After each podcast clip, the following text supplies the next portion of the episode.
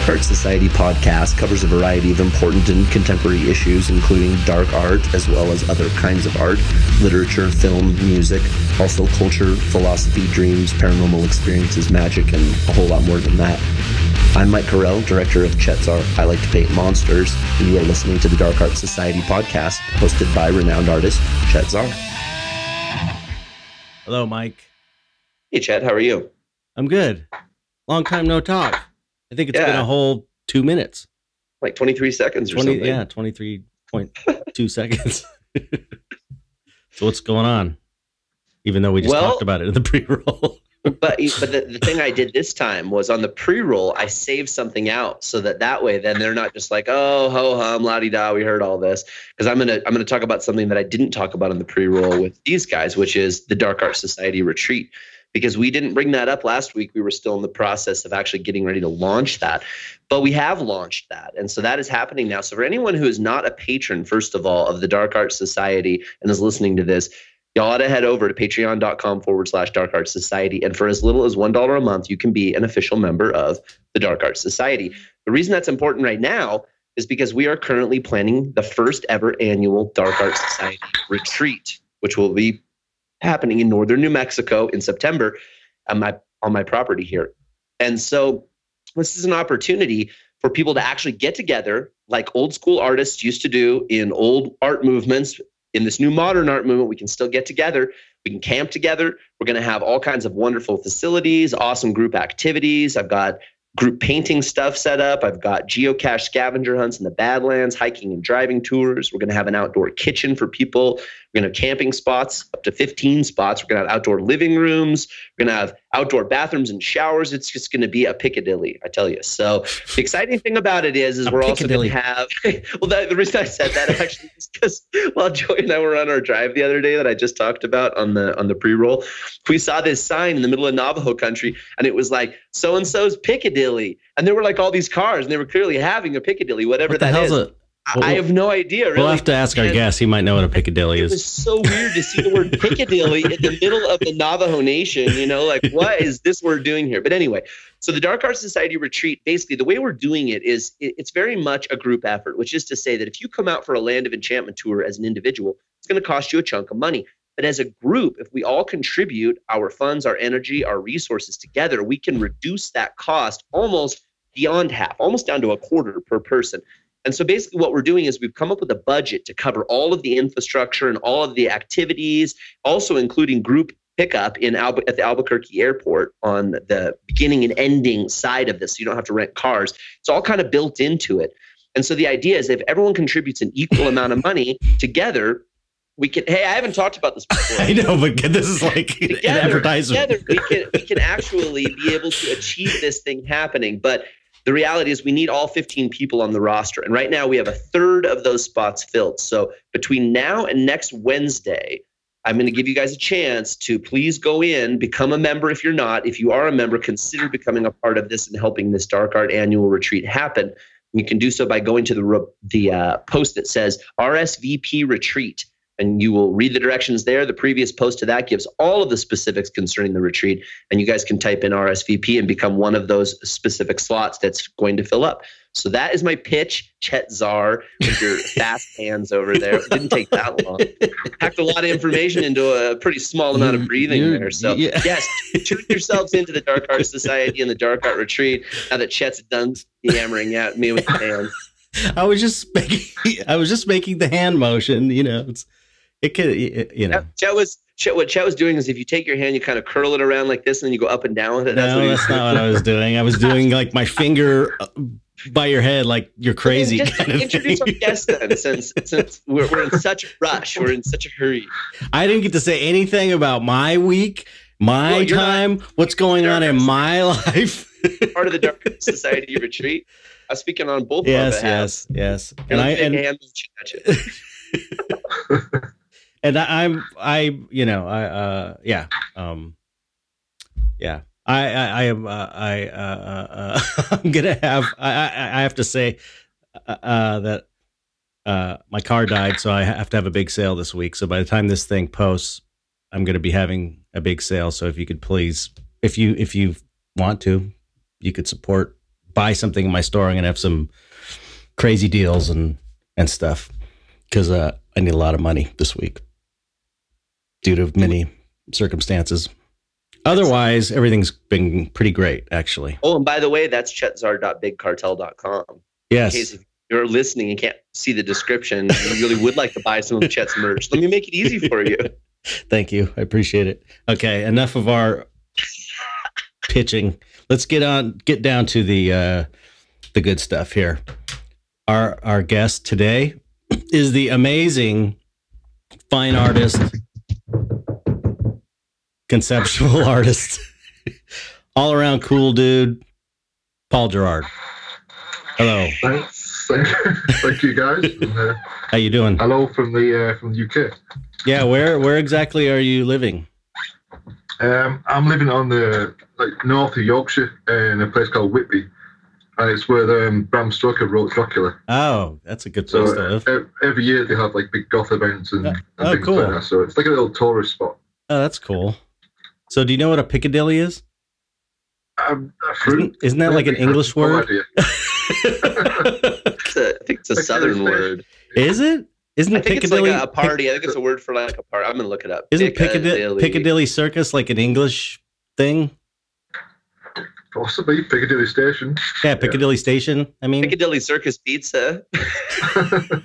yeah, London. Here it says Piccadilly, It's a- Wikipedia, London. It's a, it's a London pizza. Yeah. Okay. Anyway, it's a road in the in the city of Westminster, London, right. to the south of Mayfair. Okay, I'm done. okay. so anyway, okay. If you haven't seen Paul's work, it's really amazing, really innovative, totally unique. It doesn't look like anybody else's work. And um, we met, uh, I believe, at Ithaca Film Festival, Yeah. right? Yeah, that was like what, maybe three, four years back. I, 2015, time and 20 myself just don't. don't November. it. it was November November 2015. Yeah, that's Mike is my date book because I can't remember anything. But what what were you doing over there? Um, I was pitching. I was well. I was trying to direct a movie, so I was pitching sort of little, little shorts. Oh, okay, cool. yeah. But the thing that was probably uh, the turning point from doing movies anyway, and turn my back on it all shortly Right. after that. Yes, we'll get it. We'll get into that. That's another part of your story I love, but um, that I that I can relate to I just too. remember you guys had no clothes. I think you forgot all your clothes. Yeah. Stole or something. That's that's kind of what happened. Not quite, but yeah. Oh yeah, that and it was. wasn't Chet. It was just me. We should do a whole. we should do a whole episode on the the Ithaca trip because that was the most insane trip. Any anyway, anyway, let's get back to Paul. Um, but prior to meeting though, I worked on something that you had designed. Isn't that right for Battle L- Uh, Battle Los Angeles or whatever it's called? Yeah, Yeah, Battle LA. Yeah, that was a fun one. Yeah. was, uh, and and I remember that's when I first heard of heard about Paul. Is I um, got called into Spectral to do some work on a maquette for Battle. Is it Battle Los Angeles? Is that what it is? Battle, yeah, yeah. Battle Los Angeles. Battle Los yeah. Angeles, and I never saw the movie, but I didn't hear. I heard it wasn't great, but um, the uh, the design, I was immediately, I was like, who the hell did this? This is the I'd never seen like you know when you're in uh, effects, you know how it is. It's like Hmm. most of the creature designs. You know, it's pretty rare that you get one that like really you can tell who the artist is. You know, because they all. I mean, and I'm guilty of this myself. You know, you follow like a standard there's a standard look for conceptual art Yeah. and there's reasons for that you know but your stuff was totally different than anything i'd ever seen. Like it reminded me when i first when i was a kid and i first saw giger's work. That's how like whoa taken aback. Not that it looked like giger but just because it was so different and so cool. Yeah. and um and it was it was really uh it was really cool. And as soon and i was like who the hell is this guy? And then they said oh it's paul paul gerrard and i was like who the hell is that? I've never heard of this guy. And uh yeah so i was really impressed I was I was so impressed um, that you know I remembered because you know it was it was amazing, and then I had to try and translate that into clay, which was not easy Yeah, because yeah. it's like it's your stuff. It's so weird and cool and, and different. It's it's a it's actually I get, I get, I get that a lot. It's because it's so kind of, I don't know, like um, it's more about of a mood, like Mhm. a dreamscape mood. So when you try Yeah. and convert that to lines and shapes, people go, "What the hell am I supposed to do?" Right. the, the, sh- the shapes aren't actually there; they're just kind of hinted at. yeah, yeah. And and you It's, uh, it, it sells the concept, but yeah, yeah. No, no, it's cool. It's great. I mean, it's great. That's that's. I think it's because you know, it's also difficult to translate because it's not the standard thing we're used to translating. It's different, Yeah. you know. And Well, the thing is, about that movie, I'd never done concept art. Oh, really? In my life. Yeah, wow. yeah. I was, I was, um, I was. Well, my day job, I was making games, kids games, hmm and then in my own time, I was trying to get my fine art into galleries, and I had a few, few stuff. You know, you know Paul Booth, Last Rites Yeah, Gallery. yeah. I had a few things going on with him, Oh wow, I didn't know that. and then this came along, so I, I kind of just give it a shot, and I just made, you know, I, I just, you know, the guys give me a brief for the alien, and I just did my own thing. Like you said, just I had no preconceived ideas of what concept art was, Yeah. It so was, I, had, I just did my own thing, and it went from there. oh, it's so cool. Um, what were you doing, and what kind of stuff were you doing for the uh, video games?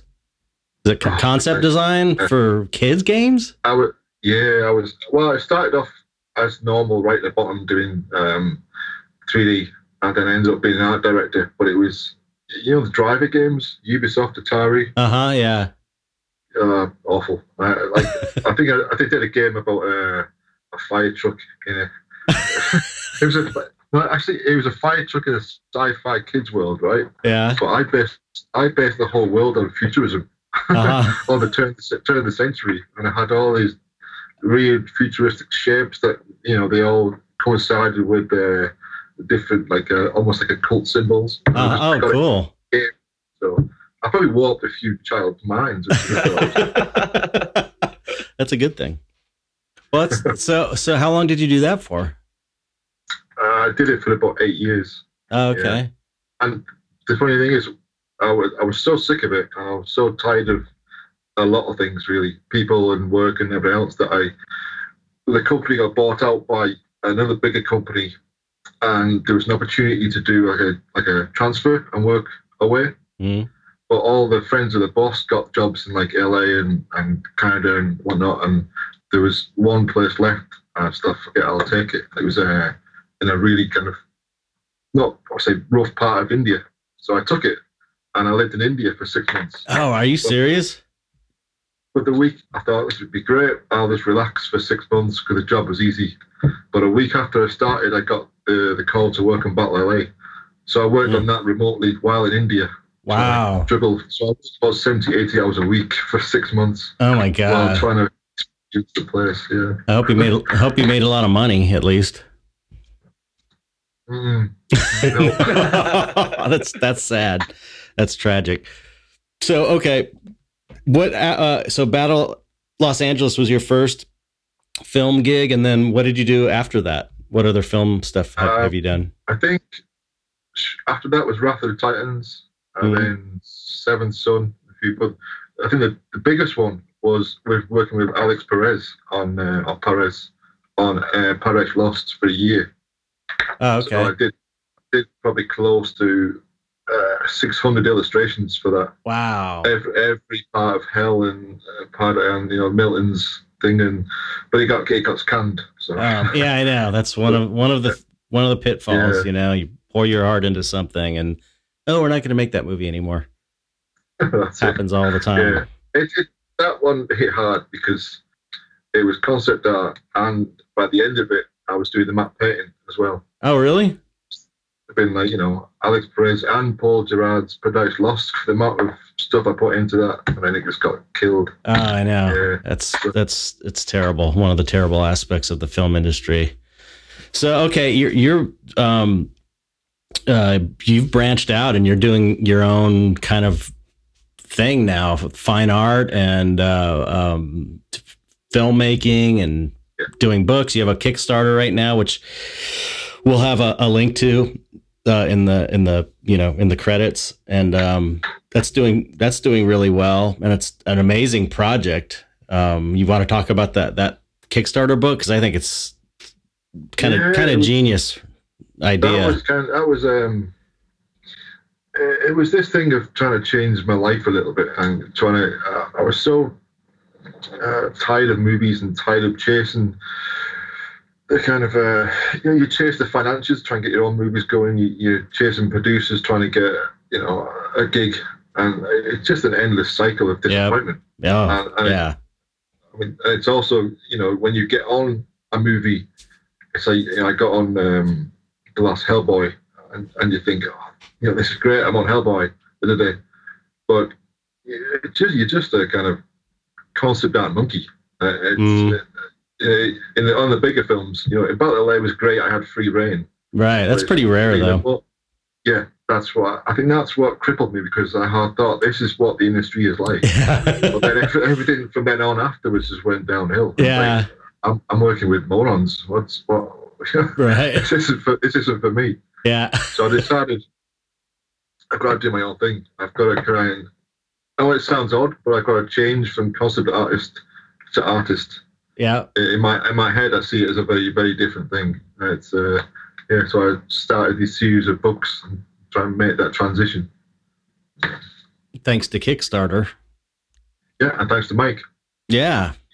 Mike's Well, always. I mean, I, you you did, from what I understand, now you've done two Kickstarters all on your own that were both successful. So Yeah, uh, I guess yeah, they're, they're very hard to get across. I mean, the, the first book was about um, how to use subliminal imagery in concept design in an industry that doesn't want to use subliminal imagery. it's, it's how to tell stories with like um, symbols and shapes, and how to, uh, you know, you I would you know write certain things before I go to bed.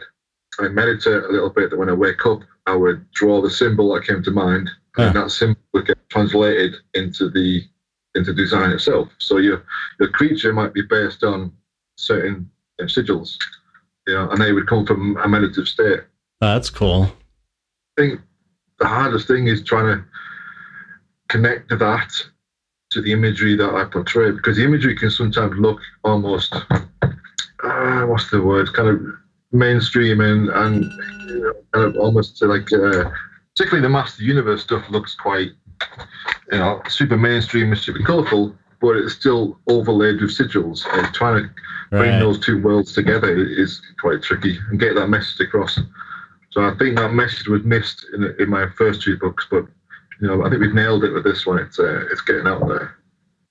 Yeah. It's, well, it's really an exciting project. yeah, I mean, though, you know, I, when I saw, I, I'm, a, you know, I'm a kid of the '80s, so it's like I, I remember being a six-year-old and waiting for my dad to get home from work so we could play He-Man and Skeletor. That was it. Like, and I got to be He-Man and he was Skeletor, and we go in the living room and we would just go at it, you know. And I'm sure that he was like, you know, he's a huge dude. He was taking it easy on me, but I remember it was so much fun, like in my mind, envisioning him as Skeletor and me as He-Man, and like these battles, you know. And I was real. I consumed a lot of that. I had action figures. I watched the cartoons. So as soon as I saw these, you know, you taking these things and breathing this new life, Yeah, and can you ex- imagine these cartoons as like hyper real creatures? can just you- blew my mind? You can know. can you guys ex- or one of you or Paul? Can you explain the whole concept behind this book?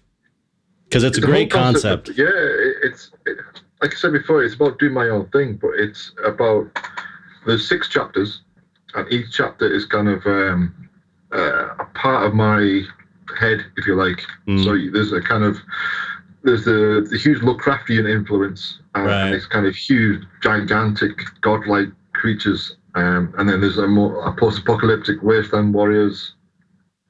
Uh, there's a chapter all about a thing called called the Cranial Alpha, which is if you've seen films like um, Tetsuo from the 80s, Mm, that kind of melding of machine and flesh combined. It's Right. all about how it can affect you on a, on a DNA level and how your body could be morphed over maybe a thousand, two thousand years. And it's, it's how all these machines interconnect in, in kind of different designs. Mm, But I think that the most fun one for me is a chapter called Retro Harbingers, and that is taking the concept of life and death and bring it together in a circle. And to do that, what I've done is I've looked at what makes you, what makes someone give you that kind of deja vu, happy feeling of life, and mm, it's usually associated with something you you, you kind of grew up with.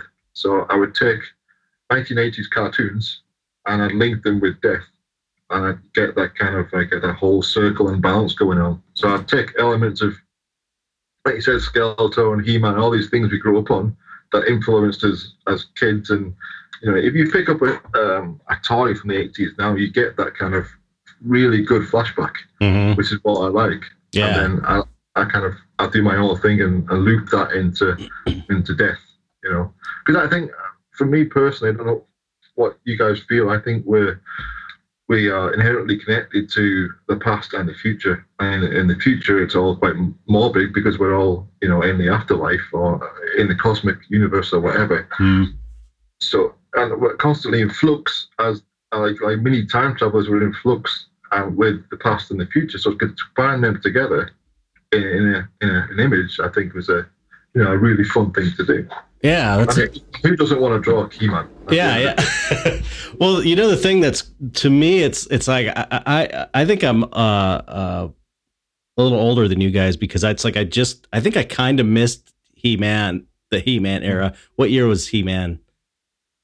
It was the early 80s, early to mid 80s. Yeah, so I was probably 13 or 14 or 15 or something.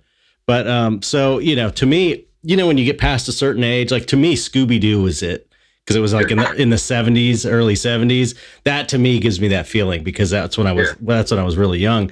And um He-Man it's like I never was able to see it the same way as people that were at that right age saw it. And um Yeah. so to me, I never had the real, you know, oh, Skeletor's cool feeling until Yeah. yours, but seeing your version of Skeletor is like, that's fucking so cool. You know, it's like you did it justice, you know, with with your rendition of it, which you know was, and I know other people have done versions of it, Yeah. but but I've I've never seen one that I was like, this is badass. This is really cool. So I just think it's like such a great idea. Well, I think you know when people do it, they kind of, you know, even the, the movie stuff, they kind of do it from the point of view of the aesthetics, uh, and that's not really the way to do it. You've got to go back to the, you look at the character from the from his core. Right. You know, if you forget forget about the cartoon, he's, he's a guy that you know he, his body is held together by occult magic, by interdimensional Right, yeah, yeah, occult yeah. magic. His, his, his skin is gone, but he's still being, being able to function. That's and that's why he has no teeth for me, for my version. Right.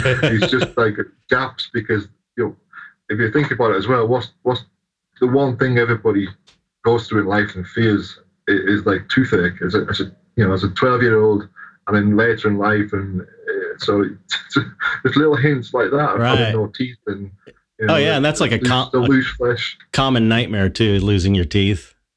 Or your Yeah. teeth fall out. It's like a dream that everybody has.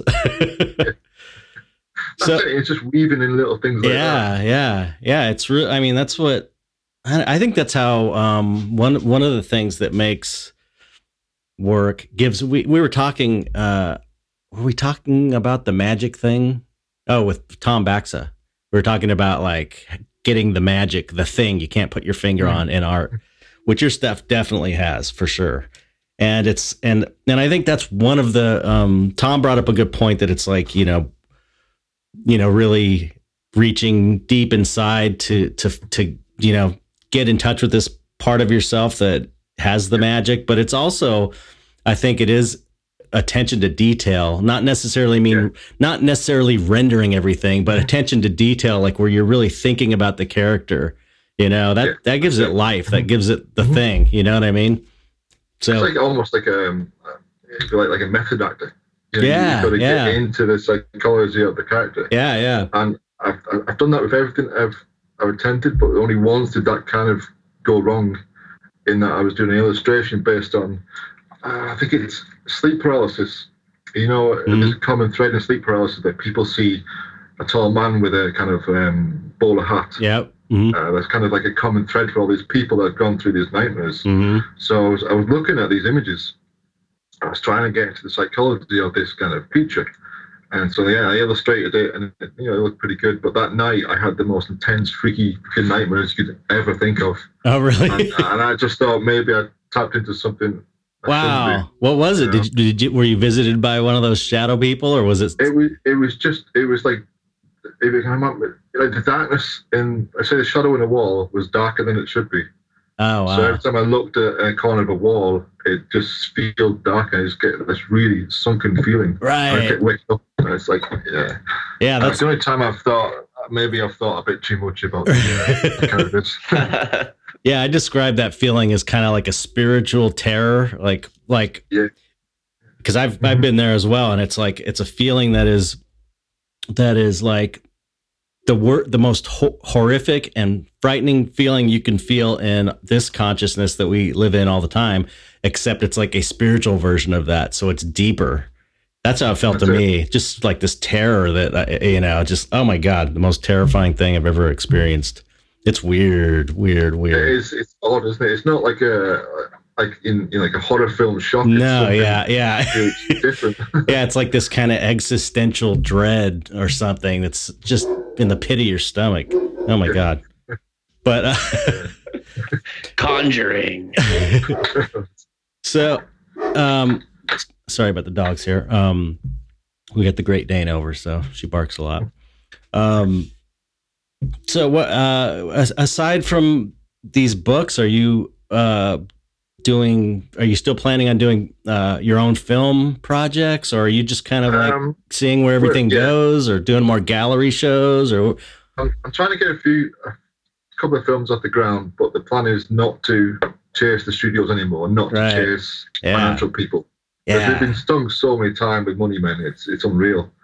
So a friend of mine's got all the equipment.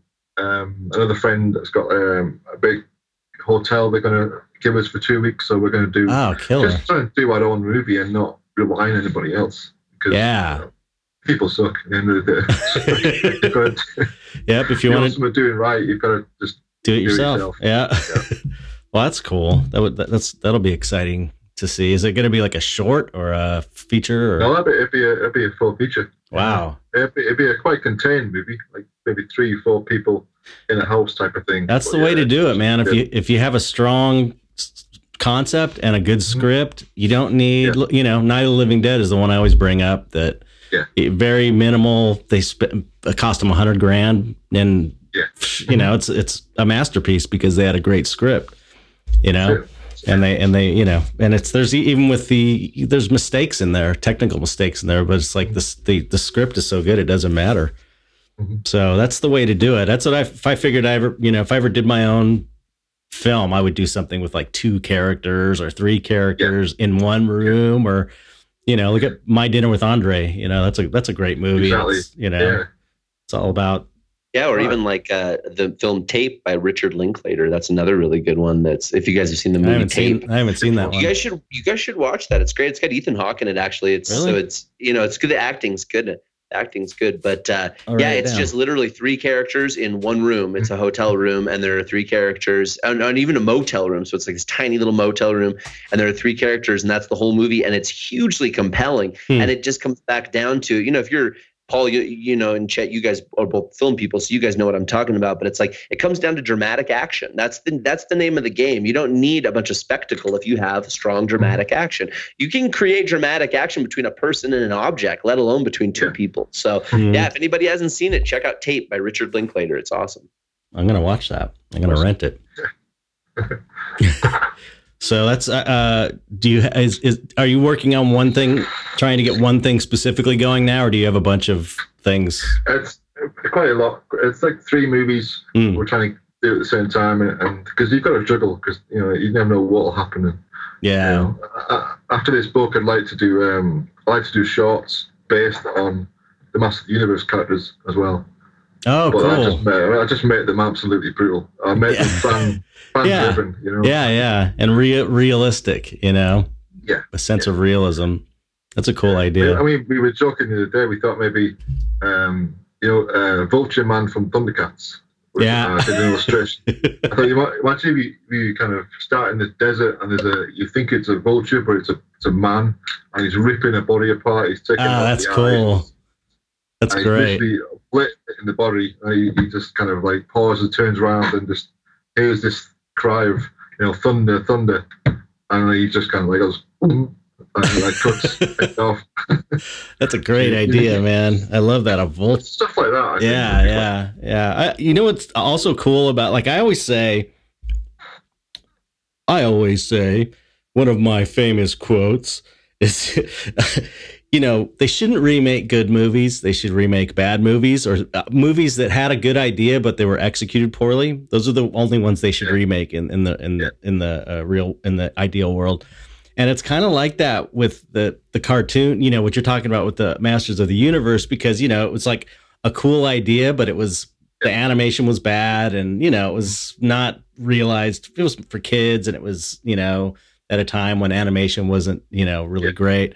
So it's kind of cool to take something, take the you know mm-hmm. the basics and turn it into something good in a way you know like Plus, quality Plus, you know that if you know if studios got hold of it, they would do it for the version of you when you were like twelve and thirteen. That's Right. fair enough. You know, because if they didn't do it for us, then we, we wouldn't be talking about this now. So right right enough. But but I want to do it for a version of me now. I'd want to do it, you know, really messed up. yeah i think it would be great i think it'd be great Well, I got a question for you, Paul. Where you know we didn't we didn't really go back to your early beginnings. I'm curious for you where your creativity kind of sparked and started. If you have like a, a signature key memory or a time in your life when you really started to be like, "Whoa, this is what's up. I'm into this." You know. I think um, I spent a lot of time in my own head because there was so kind of like um, kind of trouble at home. So Mm. I would spend a lot of time in my bedroom painting, and I just got just devoured art books constantly. You know, I would have canvases the size of my bedroom wall. I would paint on them when I was like twelve or thirteen wow just different worlds, different. Or they all got stolen. Most of them got stolen. But I would just paint them constantly, and then sketches and things like that. And it was just art books all the time. And um, I went to college, and I, I left after three days because the, you know, they wanted to do still life and paint apples and bananas, and I Mhm. wanted to, to do like Iron Maiden style from covers. And, you know, right had a big argument and I just left. And to be honest, I was, you know, unemployed for a long time. But even then, I was just constantly doing, just drawing characters all the time. Yeah. Yeah, and it wasn't until, I, till maybe even my mid twenties that I got a break doing computer games. And again, it was just because it had something to do with art. You know, it wasn't to do with type of stuff I like, because that kind of Clive Barker Giger style thing. It was just, it was art. So I, I took it yeah, and then it kind of led up to that Battle LA moment. So, yeah, I'm a, a late bloomer when it comes to professional art. Huh. yeah you kind of seem to go pretty fast through the ranks too when when did you your stuff is uh your concept work it's like you have a really unique it's i don't know what do they call it where you are uh there's a term for it where you're photo bashing or something where you're kind of taking elements yeah, and- kind of a, a, a kind of a modern term. I don't know. You know, it's this photo bashing. I think it was more like matte painting. I guess. Oh, okay. It's Yeah, yeah, something I, I, I came up with because I had to. I, you know, like I said I didn't, Oh, didn't know what I was doing, so I just made it up. Oh, really? Because it's it's I you know I that's how when I did uh, uh, most of my concept work, I would kind of do it that way, like rather than painting and rendering the whole thing digitally. It's like you start you take photos because you know that's the thing about um in the in the movie business. It's all about do it do it fast, you know. yeah. So it just makes sense to take photos, take your own reference photos, cut everything out. Use the liquefy tool, move things around, Yeah. and then you know, and it's really actually a really fun, great Yeah. work to, to uh, great way to work. Definitely. You know? it's, it's kind of uh, along those lines, but on a on a kind of it'd be like a micro level.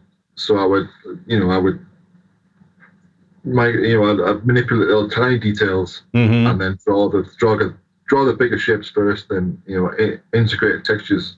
I think it, maybe it comes from games because in games I was Oh, yeah. doing uh, what they call texture pages for buildings and things. Oh yeah, texture I was- I was texture doing- maps. Yeah, yeah. So I was manipulating photorealistic textures day in day out. So for me, it was just ridiculously quick. You know, I could mock up a character using texture detail in like a couple of hours. Right, right. And I think most people might, you know, it might take days or weeks. So, Yeah. Yeah, if you were to hand paint one of those things, one of your conceptual designs, that would be like impossible. yeah. So, did you what um did you were you into like Photoshop and computers before you got that computer job or did you kind of learn it on the job? Um, on the job more or less. Yeah. Oh wow. Yeah. I mean, I, I was doing digital art myself. I was, you know, Okay. the last light gallery stuff was digital art, Oh, okay. and that was a kind of that was a mix of, you know, airbrushing and um, matte painting and a little bit of, you know, like you said, what you call photo bashing. It was a mix Mhm. of it all. But when it came to the conceptual design, it was like, oh, okay, I was just thinking, okay, well, you know, they want photorealistic and they want it kind of right now. So, you know, how can I best go about that? And I was just, you know, get stuck in and try it. You know, yeah. I love the liquify tool. yeah. Liquify tool is the best. The best thing in Photoshop. so you must be pretty good at Photoshop. I am, but I, I stick to like, you know, simple things. You know, I know I know what works. Right. I don't need to know all the rest of the stuff that goes with it. You know, Yeah. I'm still on like an old version because I, I don't need an-. Oh, okay. You know, it's like uh, everybody's screaming you got to use ZBrush, but uh, Right. yeah, you know what works works. So I don't really Yeah. care for anything else yet. If you yeah, if you don't need it. ZBrush is pretty cool though. It's it's it's a Yeah. little bit of a learning curve. I'm kind of bummed because right when I left the film business, I had learned ZBrush on the job. Yeah. Like enough enough to make something and Mm. and then and then I left the industry and um then I I forgot everything about it. I haven't and I have a copy of it. I just Mm. you know, I really kind of want to use it cuz it is really fast for um Yeah. sculpting. I mean, it's it's fast and it kind of like it makes sculptors a little bit better than they are in real life too. It's a weird thing, you know. Mhm. For some reason, I don't know why, but it, but it's like it, looks a little bit better than regular. What you can do in clay, it will look a little bit better in Yeah. ZBrush for some reason. Do you reckon a lot of clay people are moving over to that now, or are they still kind of hankering down, saying that this is this is what I like, this is what I'm using? Yeah, I, I see. You know, I see more clay people doing using ZBrush Mm. for sure. But um, you know, as far as in the makeup effects field, it seems like for the most part, sculpting is is still you have to sculpt it. You know, Yeah. Uh, you could you know, but I've seen I'm seeing people do stuff like some of the uh, or a few of the shops that are, are kind of pushing the envelope with computer stuff. Like they're building things in ZBrush and then creating the mold, printing 3D printing the mold by flipping Yeah. the thing inside out, and then the molds so you don't have to sculpt it and you don't have to mold it. It's crazy. So you got one person who, if you're a good ZBrush sculptor, knows how to use it. Mhm. One person does a, a sculpture, which you know takes a fraction of the time, and then you, you get a Mhm. mold. You pull, you print out a mold, and it's done. Just it's you know on one hand it's great, and on the other hand it's kind of a bummer in a way, but for for all the sculptors and mold makers, Yeah. but you know that's the way progress goes, I suppose. You know.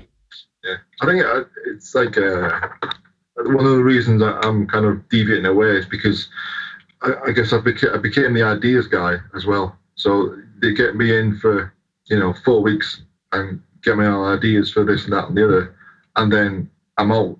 You know, so right. you you might say, okay, I've worked on three, four, five big A-list movies this year, but when you tally it all together, it's only like two months' work. Right. So it's it's it's not you know it's not as easy as people think to kind of uh, make a, a huge career out of it. It's, it's, it's pretty hard going. Oh yeah, you get, I mean the, that's the thing. It's like the it pays well, but it pays well because it's not steady. You Yeah. know, so you're getting paid, you know, way more than you would at any normal job, but you know, it's only Mhm. two weeks at a time, four weeks at a time. You know. Yeah. you know, a, a, a lot of time I would, I I I found that it that they would usually tell you it'd be three weeks, and then they would. And then by the end of it, it would be a couple months. That's like almost every job I got Yeah, yeah, it's going to be three. yeah. It's like just a standard. Oh, it's going to be three weeks, and then they end up extending it. But even then, it's like a couple months is, you know, you can Yeah. only, only work a couple months a year, and and you know, you just need one or two bad months to completely ruin you. That's it. You know? exactly. And it happened to me. I, it happened to me in the '90s. There was a big, Mm. I think there was a writer's strike, but man, it's like there was nothing going on during this. I, You know, I'm bad with dates too, but during a period of the '90s, it was there was this really bad time, and nobody was working, and it was just like, if I only started this art thing back then, you know, mm-hmm. for on my downtime, it wouldn't have been so Yeah, I- I, difficult always- to do. I but- wonder whether what would have happened if I didn't start the movies if I kept pushing the gallery stuff Right. back then. You know, because I was start slowly I starting know. to get things in galleries, and then I stopped. And it's like ten years later, I'm, I'm going back to that. It's, uh, Yeah. I you know, I wonder. Oh yeah, I think about that all the time. But you know, because I, I yeah, could, you, you rolled the dice once you once you rolled them and you placed your bet. if I would have started, if I would have started painting, you know, when I was 20 instead Yeah. of 33, you know, that's when I started painting. Oh my God, I'd probably be sitting pretty now. But you never know. You know, there's part of it is time, you know, timing is everything they say. So, Yeah. you know, you got to just go with, go with what you got. Yeah, that's it. So are you um, looking to do more gallery work? Yeah, I think we'll see see how this book goes, Mm, and then after this, I want to spend some time going back to painting. Uh, whether I mix in the digital stuff or not, I'm not. I'm not sure yet. I'm, Mm. I'm enjoying just inks and I'm enjoying Mm. acrylics. So we'll Yeah. see how it goes. It's cool. Your paintings are really uh, different than your digital work. They're really like expressive, a kind of expressionist sort of, you know, really, Yeah. you know, Yeah, vibrant and real textury and stuff. Mhm. Loose, looser than your, you know. Well, I, I think that that's it. It's I'm not too bothered about the end result. you know, it makes a little doesn't make sense, but I'm not. You know, it, it is so. It's all about the you get it polished and you, you, get um, the design and the end illustration. But in in the painting, it's a little bit more emotive, and I can just Mhm. just let let loose a little bit. Yeah, Yeah, that's cool that you can do that because I I think a lot of um, cons- concept artists, like Tom was, Tom Baxter was talking about that. Yeah, that's what I was gonna say. Yeah, and and you know, and I feel the same way really with my work. Like I have a hard time being as loose and expressive as what you're doing with with your paintings because you know it's just you get trained for so long to be tight and it's you know Yeah. I, I can manage it but it's not easy it's not natural to me because of that so that's kind of cool that you're able to do that well, I haven't, I haven't got to the point where I'm really showing it to the public yet. So Right. I don't know. it's just like Kickstarter only people. I got Yeah. access to it right now. Those ink Yeah. ink drawings that you're gonna do color washes on as a reward those are amazing those inks are so Thanks. cool yeah yeah that those are gonna be what are those what are those uh uh re- reward tiers do you know what tier they're gonna be at price wise Those are add-ons, so you can add on uh, add on one of those ink drawings for fifty pounds onto a Oh, was it fifty cool. onto onto an existing on, That's on it. an, onto That's an a- existing one. that's yeah, a great price i might have to do yeah, that it's crazy. Well, that's what I was telling Paul. I was like, I can't believe you. You know, we need to get you to a point where your your shit's worth more than that. Because, like, I mean, I look at the, his work. I couldn't do something like that if I like spent four hours. Oh at it. no, it's that's a that's a killer deal. You know, it is Kickstarter though. You you on Kickstarter you you offer the crazy deals. You know, it's kind of the the way it goes. But yeah, I'm curious. I I only saw the ink stage, so I'm curious to see Yeah. once they get the the color. I'm, I'm trying to I'm trying to hold back on too much color. Yeah, Uh, I'm I'm sticking with you know a few blues for the skin tones Right. and, and just some highlights and see how it goes. Yeah, have you it's fun. seen? It's fun. Yeah, it's fun to, to to kind of do the same characters, but you know reimagine them with inks. I think Yeah. it's, it's fun to kind of play around a little bit. Yeah. Yeah, have you seen Mike Mignola's uh, watercolor paintings? You know the the guy. Yeah. Yeah. Yeah, he's been Yeah. posting those on Facebook. They're so. I mean, I'm not a usually a watercolor fan. I'm like, I really like Mhm. oil paintings. I like to look at oil Yeah. paintings. I like to paint at oil paintings, but his watercolors like really make me want to try painting in watercolor. They're so good because I like how he's. I don't know. The colors are muted. He's kind of not overdoing Yeah. it. You know, he's so it's it made me think of the the ones you're doing. So they're pretty amazing. Uh, you know, if you if you're on Facebook, check out check his stuff out too. It's pretty damn cool. Have you have you uh when you were showing in galleries have you ever like uh cuz I've been doing these hand uh uh embellished giclées where, where, you, Mm. where you do a Mhm. digital print and then you paint on top of it. I well, Yeah. I haven't been doing it. I've done two over the last 2 years, but I want to start doing them. And I was just thinking it might be interesting. I was wondering if you've done this with uh, taking your your digital that style in your digital Mm. and then printing it on canvas and then painting on top of those. That could be really I cool. did um I did one a long time ago. Uh, I sold it to a friend of mine, John Gallagher, and that was I didn't paint on top, but I used like uh like thick varnish Right. just to, add little highlights. Yeah. that was quite fun. So I'm thinking, yeah, me and Mike have been talking about that. I'm thinking of doing it That would for Kickstarter. Yeah, that would be cool because I know that um, digital prints are really there's a prejudice against them in galleries, like purely digital prints. People just yeah, are not. In, I remember, uh, you know, Cam DeLeon.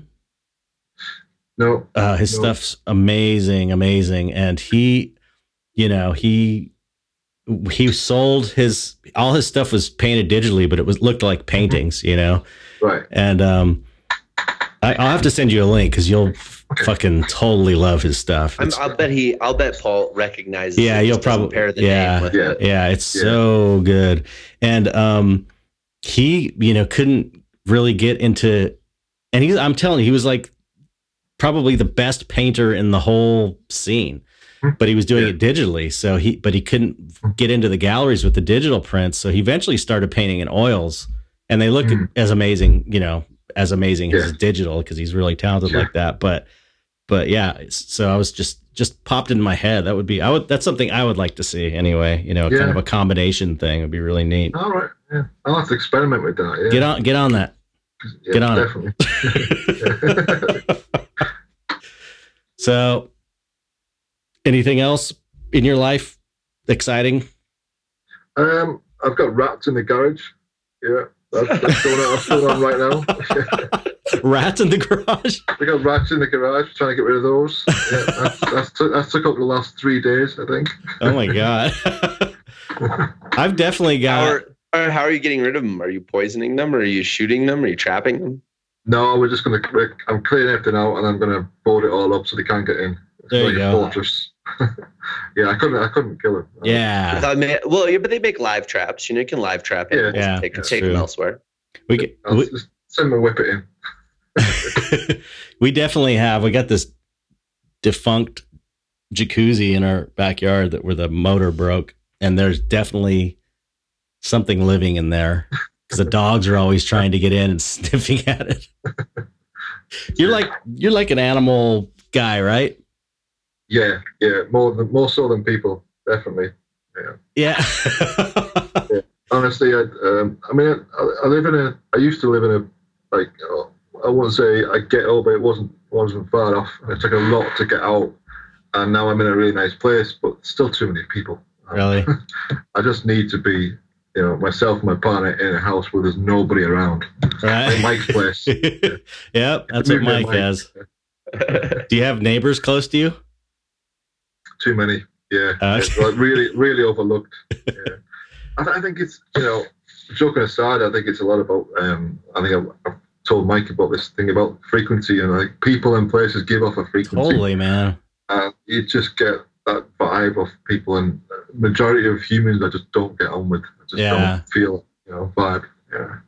You know, So yeah, I to hermit. That's, that's it. I, yeah, I remember hearing someone talking about the reason they like to work at night was because everybody's asleep and it's like there's less psychic noise Yeah. and it feels Yeah. more peaceful. And I kind of feel that way too. Like I definitely feel I'm a night person and I definitely feel uh, just living in a city surrounded by people at night, everything does feel Mhm. calmer. You know, there's like a calmer energy. Uh, My partner has to work at night. Uh, for, me, I'm up at like when the sun rises. I'm up, but I have my earphones on, just just blasting, and Right. everything's out. Then, yeah. Wow. Did you do So we any? kind of we, we No. meet in the middle somewhere.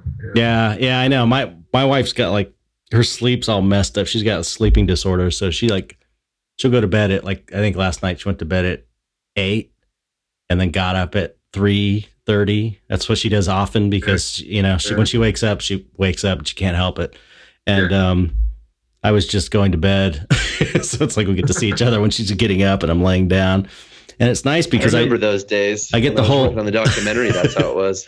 it's nice that I get the whole bed, but it's not, you know, it's still, I don't know. I, I wish that I was, and it inevitably, inevitably gets to a point where I have to start reining myself in because I'm such a night person that I'll just go later and later. And, and then, and then when it goes too far, I just become kind of an asshole in my Become a waking morning hours. person. If you go too far into the night, you become a morning person. Yeah.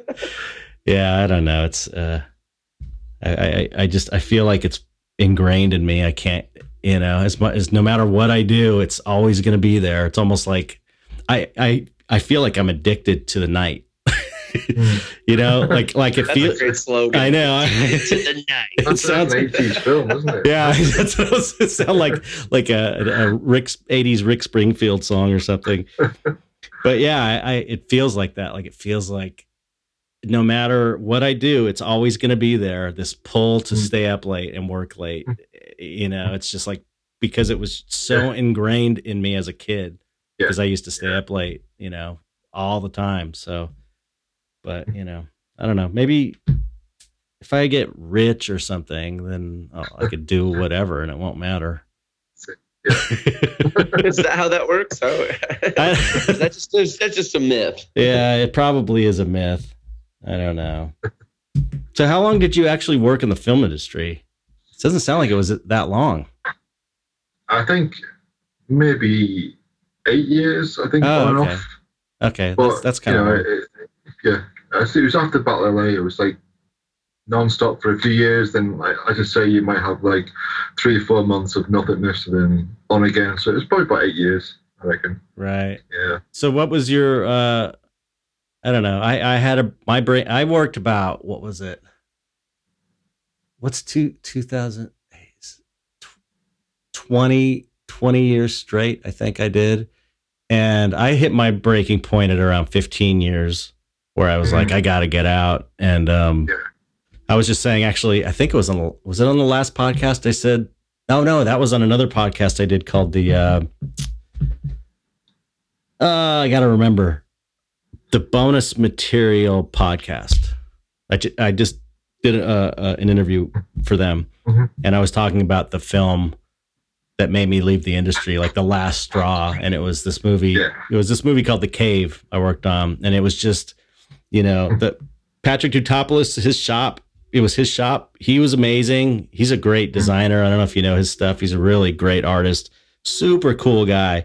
But just it was, you know, it was in the summer and it- was too much work in one small space. And and you Mhm. know, I was saying how every day we had to pull out our all the painting equipment Yeah. in the heat and paint under a, a you know a, an awning and it was super hot wearing respirators and we're spraying rubber Wow. rubber cement paint which is naphtha Mm. and rubber n- t- nasty toxic shit and it just was too much and i'm like uh, that was Yeah. my breaking point and then once that happened you know I, it took another five to seven years to get out so it's like Yeah. i hit that Yeah. point i was also starting to sell artwork so i Mm. saw like a way out too Yeah. and so it you know it took me all that time so what was your uh what was your breaking point or was Uh, it right me- away after you after that first job or after your second uh, job it, it wasn't so much the workload; it was the it was disappointment because I, I get obsessed. So if somebody somebody would email and say, "Look, you know, hey Paul, we, we want you to be on this movie. You know, when can you start?" I'm I'm in there straight away. I'm I'm researching. I'm I'm Right. dreaming of these characters. I'm you know right doing the whole thing, Yeah, and then a fully- week later, throw yourself into it yeah, and then a week later, I'm like, you know, aren't we meant to start soon? Oh, sorry, we give it somebody else. oh You know, yeah and that that happens so many times. Yeah. Uh, it, and it happened on movies that I would like, you know, like almost lose myself to. Like I asked, they got asked to do, you know, Terminator films and and all these things. I thought, well, these dreams come true. I'm I'm really psyched up, and then again, you get just forget about, and it was just happening over and over and over again. I thought I've had enough. I, I can't sit and wait for these things to happen. I've got to right do my own thing, you know. Yeah. Yeah. I, I think Disney owning the world now, it's getting worse because Disney have um, uh, using an in-house only policy. right So freelance, freelancers are, are getting shafted left, right, and centre. And, Yeah. You know, with, less movies being greenlit and more Disney movies being greenlit, it's going to get harder.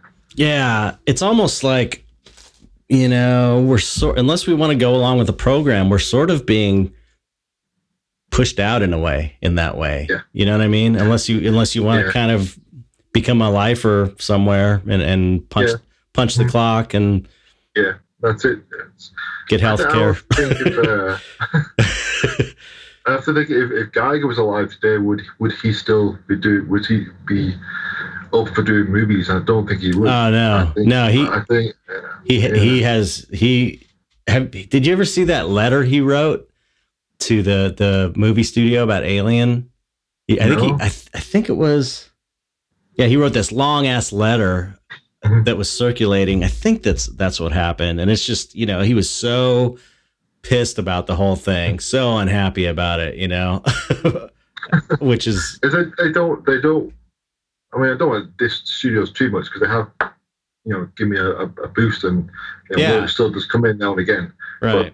They generally they're not looking for visionaries. They're not looking for anything new. Yeah. They're looking for the same thing. Over yeah and over. and you know i don't even fault them for that because you know i get it they're investing a. Yeah. lot of money you know Yeah. it's a business to them i get it but it's not a business to us you know it's Yeah. like we really we are fans you know they're not fans necessarily they're fans That's of really good point, money yeah. which is cool you could be a fan i mean that's cool some people are you know they're into making money and and i don't i don't have a problem with that actually Yeah. if you do it ethically but you know so they have a different perspective on making films Yeah. you know it's And a product a little bit like what happened with um, the Hellraiser Origins thing. Is that I got shut down from the highest level straight away. yeah t- that's what i wanted to talk to you about tell tell us about that that well, um, well, you know, like I, I pitched this idea right to kind of reinvent Pinhead, or I call him the priest, and Mhm. I, I was really, really naive. I thought I could just reinvent the whole fucking world, um, and I did this big pitch, and, they, and we shot it down south, and all the artwork, and then I had all the press lined up. Uh, you know, bear in mind, this was just like done from my bedroom in the middle of nowhere. really Yeah. how did you, You know, how did who, who did you pitch it to we we sent it to Dimension first. you just sent Uh, it uh, Yeah, a friend of, well, a friend of mine helped direct it, Mike Leon. He was a good Oh, guy. okay, okay. Yeah, he- so he he kind did- of had an in, a little bit of an in. Okay, yeah. okay. We had I had all this press lined up. You know, I, I was saying, "Oh, hi, I'm Paul from Paul Gerrard Studios." When I was just, you know, a bloke with a computer in the Sitting- north of England. Sitting in your underwear, working on the computer. and the computer slippers, yeah. And a week, you know, so all the press was ready, all the magazines, and you know, you make it go. You know, you, you know, score. You make it go viral. and then you know you get a deal, blah blah blah. But a week before it was meant to hit all the press, uh, Clive Barker announced that he was coming out of retirement and he was going to do his own Hellraiser version. Oh, Which I later found out was, you know, wasn't true. So uh, whether it was him or whether it was his people or not, I don't know. right. But that that just shut me down straight away, Hmm. which is a shame because I did it because I loved Hellraiser and I loved Clive Barker's work. Yeah, Yeah. yeah. I, you know, I wonder if you couldn't have ch- tweaked it and Yeah. and made it your own thing. Because I know that uh, I worked on that movie Darkman. You remember that movie Darkman? Yeah. And Definitely. Sam Raimi made Darkman because he he uh, developed the Shadow. He wanted to do the Shadow, Oh, okay. and Yeah. um, and he was he was going to get it made, and then they turned him down. So he's like, "Well, I'm going to take the bait everything that basically the same and tweak the story to be original." And then he made Darkman, Shadow, Darkman. You know, it's like a kind of a similar concept. Really? I, Yeah, well, I think there was at the start. Yeah, I could have done that, but because um, we went down the route of trying to get this big scene in the background, and it was CG. It went on for a year. Oh, oh, you shot? Did you shoot stuff? Yeah. Oh, Yeah, yeah. okay. Got Oh, trailer. oh, wow. And- I haven't seen the when you trailer. pan- When you pan back from the priest, That's a it's like- great trailer. Oh, wow. It's like 300 bodies and like uh, an organic flower, which was like representing Leviathan and God and the rebirth and things like that. Wow. But because we spent so long, so many other hands got involved and like wannabe producers and this and that. And so many people tied to it that if I did anything with it, you know, you'd have to kind of do all these like Right. people. So I just, in the end, I just, you know, I just cut ties. And yeah, if I do my own thing, I'd have to do it completely different. Yeah. Else. How much time did you spend developing that? Six months, I think. Yeah. Solid. Like, Oh, ended- That's too Yeah. bad. that must have been that must have been a bummer. Yeah, and my own money, unfortunately. But Yeah. like I said, I, I was naive at the time. Yeah. Do you know Clive? Have you ever worked with him or? Um, I know some of his good friends, and and he did email me, or somebody with him emailed me during that time and said, you know, can you drop by to his house and we'll have a chat. Mm, Not realizing that I was, you know, halfway Oh. the world. yeah. You know, I, I couldn't, I couldn't do it. Yeah. So He's a really I cool, would- cool guy. I would love to meet him. Yeah. Yeah. He's, he's a great guy. Really. I think, I think I was pretty sure that email didn't come from him. It was his kind of people Right. protected uh, his legacy type of thing. Yeah. Yeah. You never know. You never know with things that are connected to studios and It's definitely a blessing it didn't happen because it was dimension, you know. so I would have Oh. had to de- Yeah, deal with the devil. Yeah, with, with deal with what? the devil, the dimension, the Weinsteins and whatnot. Oh shit. Oh, okay. yeah, right. wow. Yeah. That's interesting. Shit. Yeah, I, I'm That's not. pretty amazing. yeah, I've, it's like I, I'm. I, I'm even when I was in the business, I was never up on who was behind what studio. So weird. I I just like started so young, and I was just so focused on effects. Yeah. Like I know Yeah. Beinke, my friend Jim Beinke, he always would like, you know, really know who was doing what and who were Yeah. the who were the big producers and executive producers, and I was always kind of just like pushing Clay around. You know, I never paid. I never. It's kind of was dumb, really, because I. I don't know. I feel like I should have been paying attention to that stuff more. Um, it's them. It's like I emailed some guy last week, and I, I told my friend, I just emailed a few people that I found on my email list. He's like, he's the head of Sony. I really? just said, I was like, hey Bob, whatever his name is, check out my new book. like, well, yeah, they're just people. yeah, yeah, yeah. It's true. Yeah, I mean that's kind of not how I how it's how I reconnected with Clive. Actually, was um we had I had actually met him, gone to his house, did some design work with me and my boss at the time, Tony Yeah. Gardner. He was really cool, and uh, uh, the project fell through, but I still had somehow I had his phone number. And I. I just called him because at that point I was trying to, I've probably told this story a million times, but I was trying to get my, uh, like a CG company off the ground.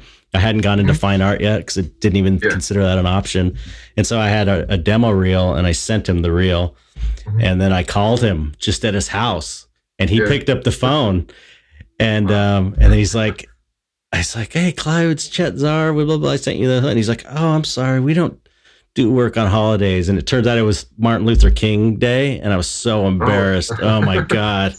I just, oh, that terrible feeling. It was so, just to get the nerve up to call him was so hard. And then it was like, oh, you did it on holiday, dummy.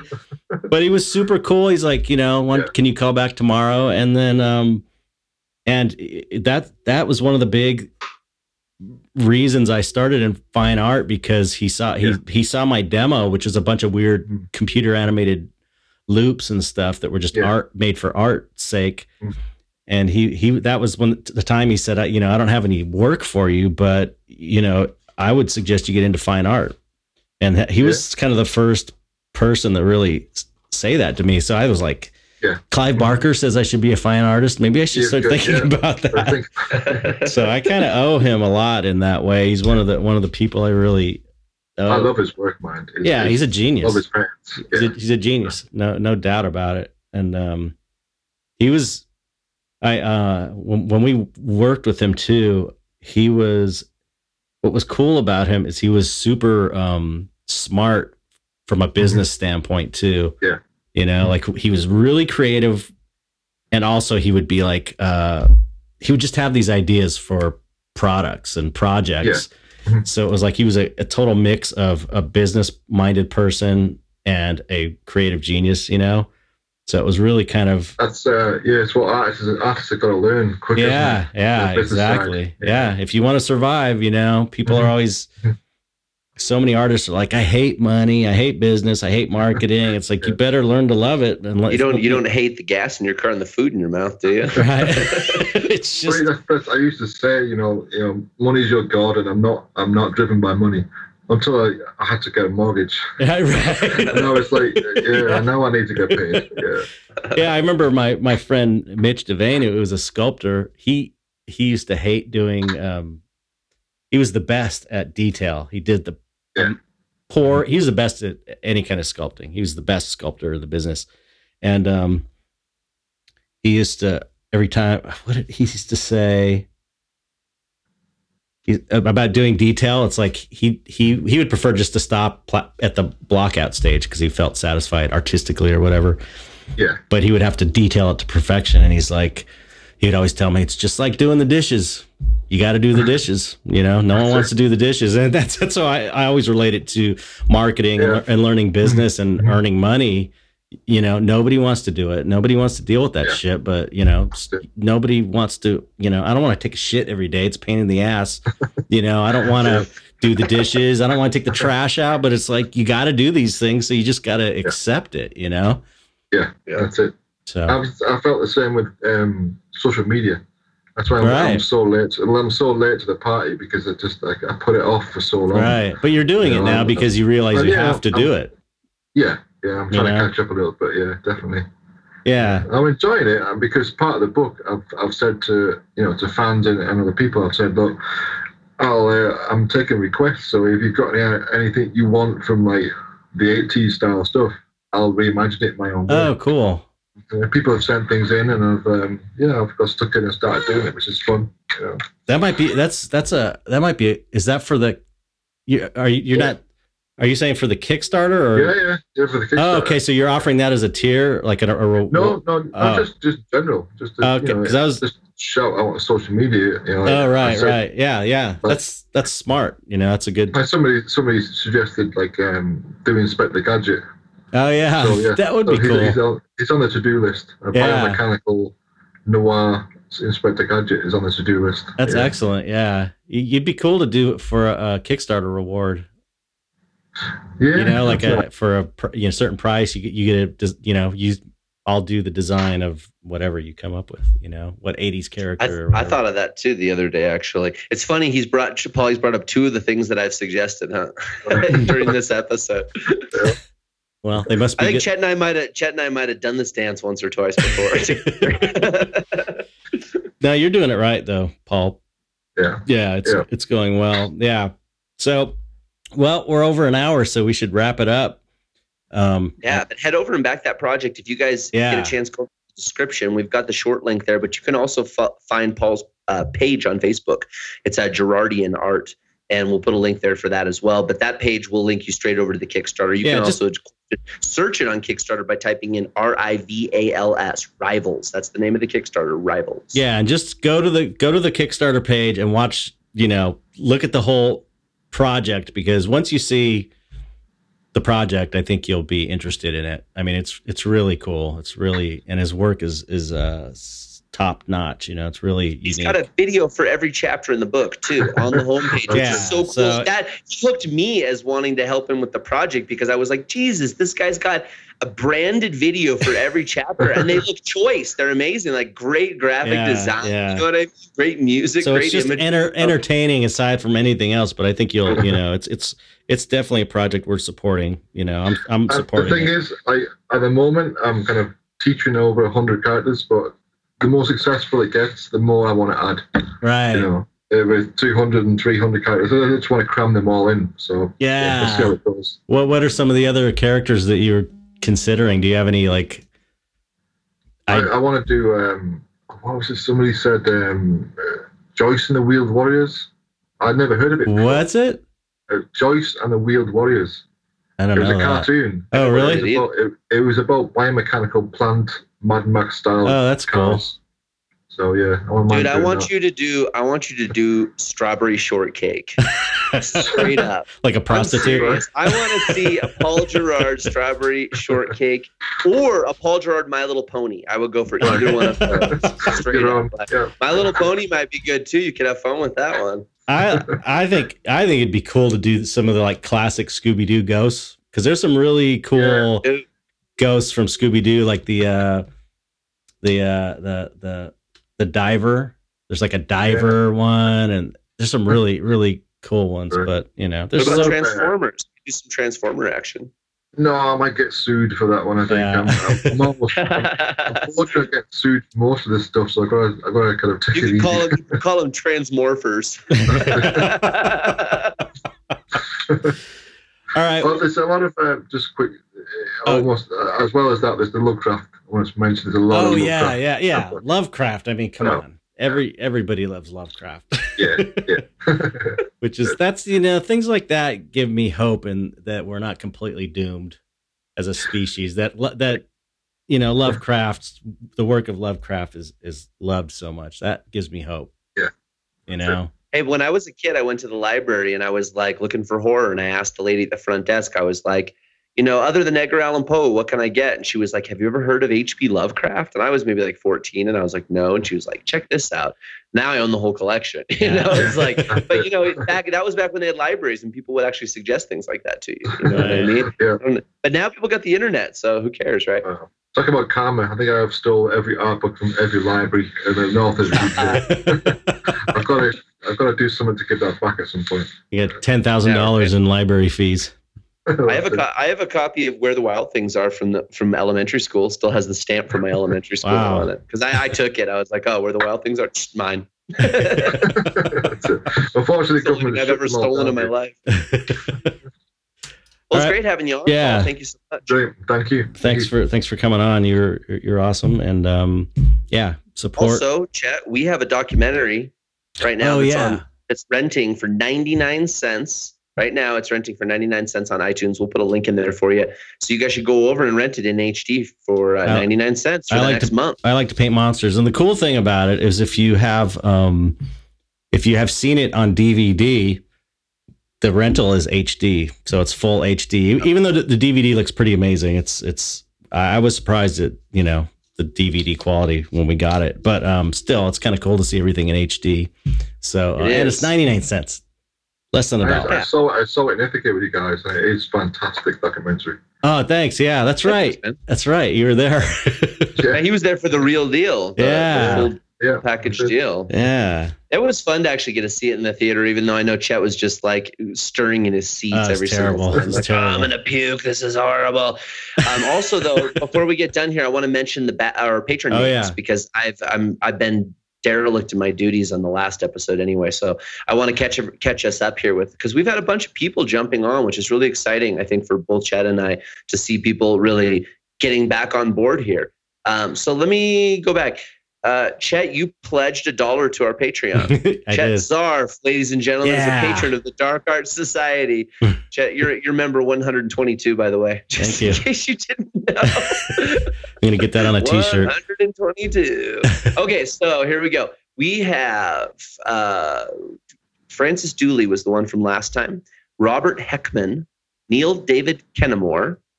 We've got Chet Zar. We've got John Mike is dead. Alina Zakova. I'm trying. I'm trying, girl. Moss, straight up Moss. Chris Bolton, the Crypt Collector, Maximal XFX. And that looks like it. So thank you all for supporting the Dark Art Society. And if you Yes, are not, you should you. head over and check it out. Pledge a dollar a month and join the Dark Art Society retreat, RSVP, and please help us make that a reality as well. Yeah, and I, you know, I got one last thing. Sorry to keep you on, keep you on here, Paul, to listen to our bullshit. But. I forgot to tell you too when we did the orientation. Don't hang up when we stop recording. okay, sorry. Uh, I, I've got my synesthesia word of the week because I do. Yes, synesthesia I, am it's a new feature that I know everybody's dying to know my synesthesia wor- words, and um, I've got two, and I'll, I'll let you choose one. Do you want to know what immigration tastes like, or couple? Immigration. Because those Oh, are what do you both wanna- really strong ones. Okay. I'll go with immigration as well. Okay. Immigration tastes like peas. Ooh, I was going to guess All right. bananas. That's a good one because it makes absolutely no sense. There's no there's no the word doesn't sound like tastes like pea. pea. There's there's no, you know, but it tastes just like peas, like eating pea, you know, peas. There you go. Are they That is the word of the week. what? Garden peas are mushy peas, though. Uh yeah, canned, frozen, fresh. it's like coo- cooked peas, you know. Okay. I don't like peas really, but it's just that flavor. I can't explain it. Anyway, that's my synesthesia word of the week. If you guys think this is a stupid idea, just tell tell me and I'll stop doing it. No, it's awesome, and we're gonna do it every week. So tune in next Wednesday to hear Chet's next synesthesia word of the week. All right. Well, thanks for uh, listening, everybody. Thank you, Paul, for coming on, Yeah. and uh, uh, good luck on the Kickstarter. And thank you, Mike, for doing this podcast with me. And thank you everybody for listening, and that's it. Right? Woo. Yep. All right. Catch you guys next Wednesday. Goodbye, everybody. Peace.